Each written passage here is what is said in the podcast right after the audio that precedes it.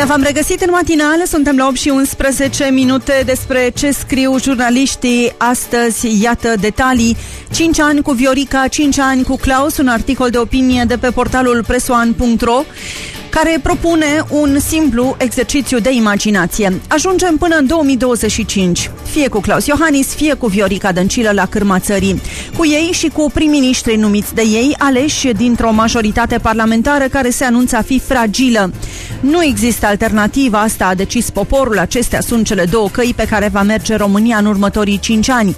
Unul dintre cei doi va reprezenta România la cel mai înalt nivel, va arbitra tensiunile dintre societatea civilă și guvern, dintre guvern și parlament, dintre parlament și justiție, dar mai ales va da un semnal clar cu privire la cât de mult țin românii la democrația de tip occidental sau, mai degrabă, de cât sunt de atrași de o autocrație de tip slav oriental.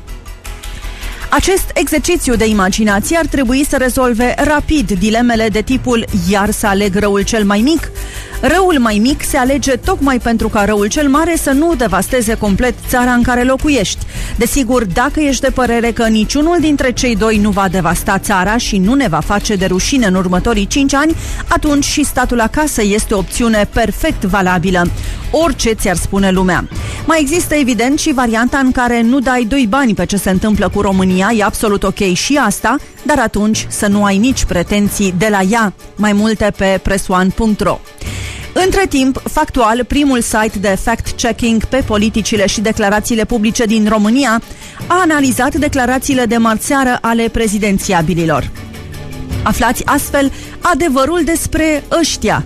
Viorica Dăncilă, candidatul PSD la președinția României și fost premier, a afirmat în timpul conferinței de presă din 19 noiembrie că președintele Iohannis nu a avut nici măcar o deplasare dedicată românilor din diaspora, nici măcar una. Mai mult decât atât, chiar dacă s-a deplasat în state unde avem o mare majoritate a românilor care au plecat din țară, nu s-a întâlnit cu ăștia, nu a vorbit despre venirea lor în România și ce face în calitate de președinte ca românii să se întoarcă acasă, am încheiat citatul. Factual a verificat pe site-ul administrației prezidențiale la secțiunea de dedicată diasporei toate evenimentele la care a participat președintele Claus Iohannis în cei 5 ani de mandat. Și aveți pe factual.ro câteva exemple de întâlniri pe care președintele le-a avut cu reprezentanții ai comunității românești din 2015 încoace, în Polonia, Serbia, Germania, Statele Unite, Bulgaria, Turcia, Franța, mai sunt și altele. Concluzia este că afirmația Vioricăi Dăncilă este falsă. Președintele Claus Iohannis a avut întâlniri cu comunitățile de români din diaspora.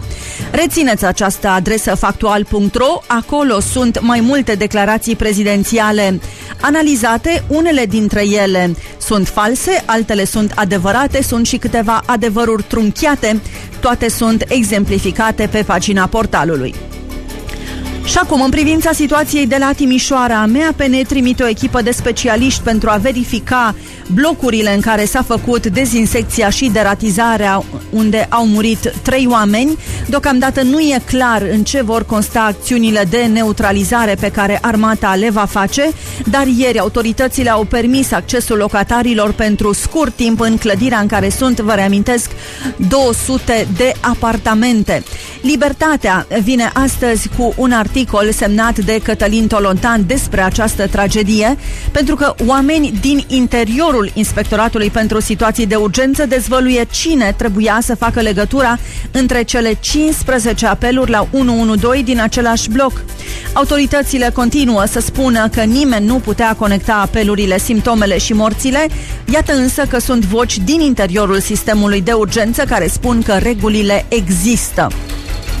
Fuga de răspundere este în opoziție cu reglementările pe care le au cei de la 112, de la dispeceratul unic și agențiile care intervin. Se, putea, se puteau face legături, spune unul dintre specialiști care a stat de vorbă cu Libertatea. El indică documentul și articolul care dezvăluie cel puțin un responsabil. Atunci când vreți să aprofundați acest subiect, deschideți libertatea.ro. Există și o grafică ajutătoare în acest caz. Detalii în presă.